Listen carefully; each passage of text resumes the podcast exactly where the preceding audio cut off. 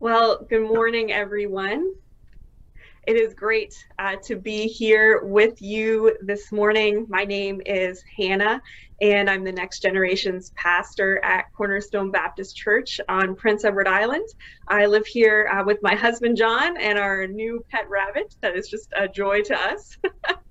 and uh, I did graduate from ADC very recently in 2020, so that's well, maybe 10 years ago in pandemic years. Um, and it is just good to be here. Really enjoyed my time at Acadia. I've got some good, strong ADC roots still there. Uh, my mom, Carolyn Steves, who is here today, also a pastor who uh, went through Acadia. My brother and uh, my husband, John, also Acadia students. So we're here in good company today. And it's just great to be with you um, back uh, even virtually, I made some chili for after so I can have kind of the full ADC chapel experience. Uh, when I was thinking about what I could call this message today, uh, I thought that I could call it a blessed deconstruction. But then I heard that someone else already used that title this year. And so I had to go back to the drawing board and found another title. Is it worth it? And I don't know about you, but in this most recent wave of COVID, I found that this question is keeping me company maybe more often than it normally would be. I am a seven on the Enneagram, so I'm kind of the eternal optimist. I'm the spontaneous one. I'm the person maybe known for versatility, for novelty, kind of love brainstorming sessions, and I love to kind of anticipate what the future holds. So a normal question for my personality type is maybe something like, hey, how cool would that be? But in this season, I think it only takes a few text messages, a couple phone calls, one government briefing, which by the way, we just had a government briefing here on PEI yesterday that has pretty much brought us back to where New Brunswick is now. And that can change the question for me from how cool could that be to is it worth it? And I wonder in this season if you're asking that same question. Is this calling? Is this congregation? Is this class, this time, this education, is it actually worth it? And at the risk of sounding kind of like the 2020 broken record, I know all of us here were in another round of being tired. We're zoomed out. We're running low on creativity. We're discouraged. We're out of our regular habits and routines once again. Is it worth it? In Mark 2, we're introduced to four people who may have been asking the same question as they carry their friend who is paralyzed on a mat through the busy streets on a hot day in Capernaum. And they're headed to the house where they hear that Jesus is staying. And there might be a feeling of determination and anticipation as they navigate the busy streets. Sure, this isn't the most comfortable arrangement for any of them, their friend included, but it's not too much longer. We just have to get to the house, just get to the door, through the door to Jesus, and then it will be worth it. Coming around the corner before they even see the house they can hear that a large crowd has gathered. Maybe everyone has had the same idea. And once the house comes into view, it is clear the plan is going to have to change. The house is packed so full that there are people spilling out the door. One person couldn't get through that doorway, let alone four. So that's not going to work. That is not going to work. How many times have you said that to yourself this week? How many times have you said that to yourself even today? That's not going to work. We want to get people to Jesus, to see him, to know him. But once again, the ways that we know are just not an option. And is it worth it? Here are just a couple reasons why, if I was in the position of these five people, I might want to turn back. Maybe fatigue. How long have these five been on the road? What other obstacles have they already faced? How many places have they gone in search of healing? Like, what else have they tried? Perhaps cynicism, that little voice in your head that just says, ah, I knew it was too good to be true to actually see Jesus today. I knew that there had to be a catch. The whole plan was maybe just too idealistic. We got to be more real here. Or maybe just feelings of stuckness. Hey, if the door is blocked, then the door is blocked. If the house is full, well, then it's full.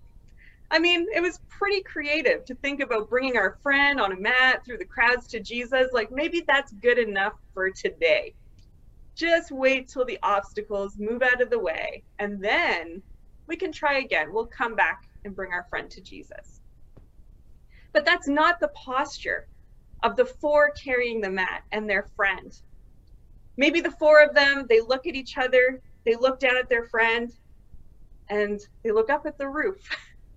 and maybe somebody pipes up, guys, we are going to have to pivot.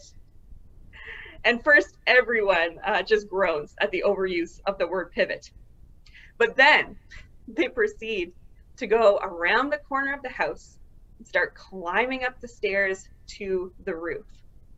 And here is where I think this story could also be called a blessed deconstruction.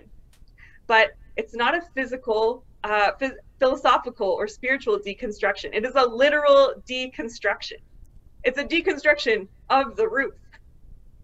And in my opinion, this go through the roof plan, it could have its flaws. Okay, there are some risks here. What will the owner of the house think of someone digging a hole through their roof? there's going to likely be a cost to pay. There's going to be a financial cost. There's definitely going to be a social cost. Everyone is going to be looking at them strangely from the moment that the first piece of clay hits the floor, especially the religious leaders who are inside. Then there's just like the sheer work it's going to take to get through the roof after what has already been a period of working hard. Like there is still a layer of clay and brush and wood between their friend who needs to see Jesus and Jesus. And it's actually hilarious to me when you look at some of the art that's created around this story. It's like a perfect rectangle with clean edges, but that's really not what's going on here. Verse 4 tells us that this is a really messy project. They are literally digging through the clay and the brush to make a hole to lower their friend down. So, is it worth it? All this work? The journey to the house was likely tiring as it was. Climbing up the stairs would probably only add to the fatigue. But then to go digging through the roof, regardless of whether or not they had tools, well, that's just really hard labor. And friends, bringing people to Jesus for anyone on the best of days. It is great, but it can be tiring. And there are so many elements of vocational ministry in all its forms in the call to bring people to Jesus that are characterized by both beauty and fatigue. But bringing people to Jesus during a pandemic, after two years of all that we've been through, honestly, there are moments where that is just hard labor. And is it worth it? The creativity, the adaptability, the patience, the resilience, the disappointment, the hard work that it takes to bring even just one person to Jesus in this season. When the conventional route is not an option, when you long for the days when you could just go through the door. But it's 2022, and once again, you find yourselves on your hands and knees just having to dig through the roof. Is it worth it? Well, the mat, it finally hits the floor.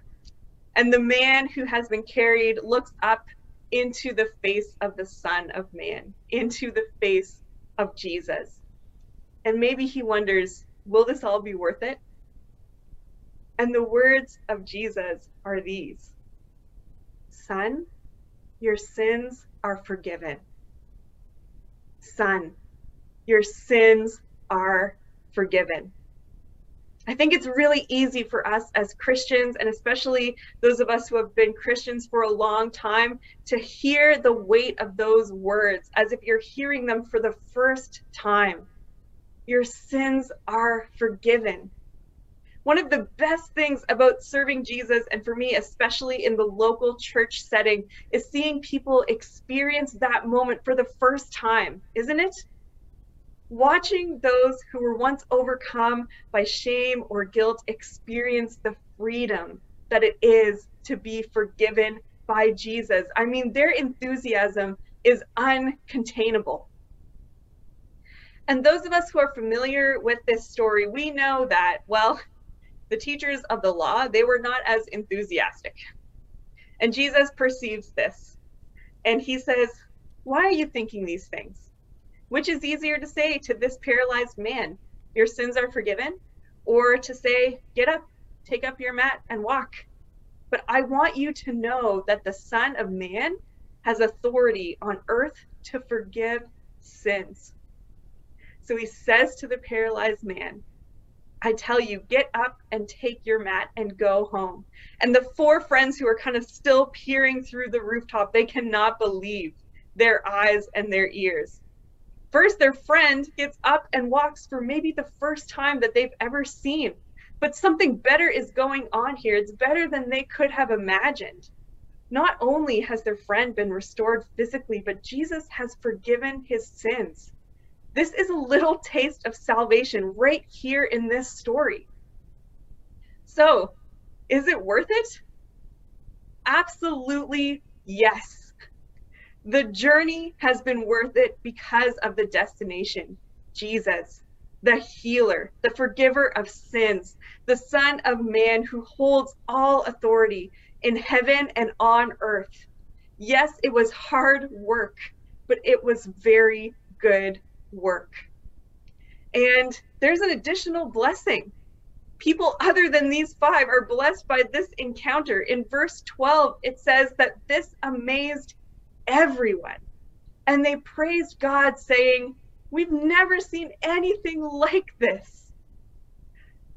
Friends, this is a really hard season, but we can't lose sight of the fact that we are laboring to bring people to Jesus.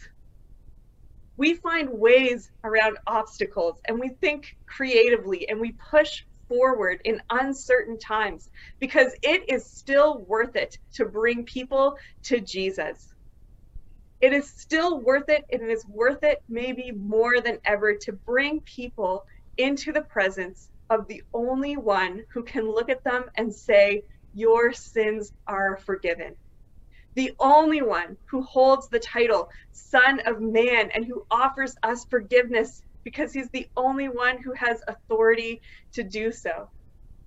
It is still worth it to help people discover who Jesus is in a way that will make everyone say, Praise God, because we've never seen anything like this. And right now, in 2022, there is a major temptation to look at the obstacles and think it would just be easier to tap out right now. There is a major temptation to feel stuck and stay stuck. There is a major temptation to let cynicism be the loudest voice in our heads. How? How can we be expected to bring people to Jesus in a time like this? But let's be people who persevere and look for the rooftops where we might be tempted to be defeated by the blocked doorway. Let's dig in and let's get our hands dirty and make new ways for people to come into Jesus' presence. And of course, I want to be clear. We want to respect guidelines and regulations. Don't hear me say that I think we should be breaking the rules or being reckless. And don't hear me saying that I think we need to burn ourselves out. We've heard lots of sermons on burnout. You can kind of balance this one with those. But N.T. Wright, in his book, God and the Pandemic, he says that yes, we need to be willing to restrain from action, if it puts people in an unsafe situation, but that this cannot be an excuse to do nothing. Out of lament must come fresh action. In this passage, verse 5 says, When Jesus saw their faith, he said to the paralyzed man, Son, your sins are forgiven. And many commentators propose that in this case, the faith of the people was found in their taking action to come to Jesus. These people had the kind of faith in Jesus that moves you. Faith in who Jesus is, it moves you through the streets, up the stairs, down through the roof. Faith in who Jesus is, it takes a new route. It looks for different options. And yeah, it even pivots. And don't get me wrong, it's not the actions of these people that bring salvation to their friend. Only Jesus can do that. But Mark does note their faith, that they have a little part to play in God's grander narrative.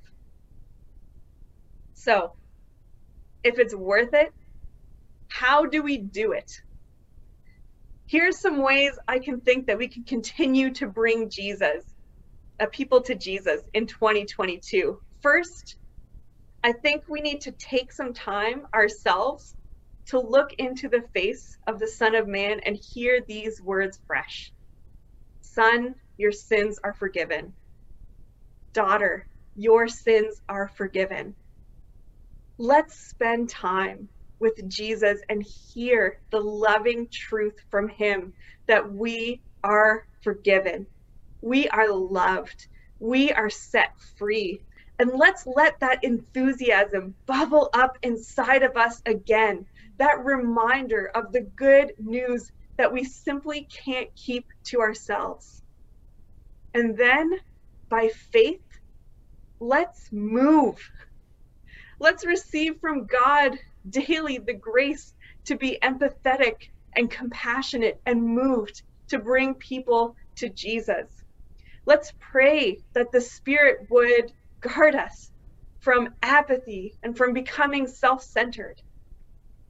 Let's ask God to give us a spirit of curiosity when we feel stuck curiosity and creativity go hand in hand.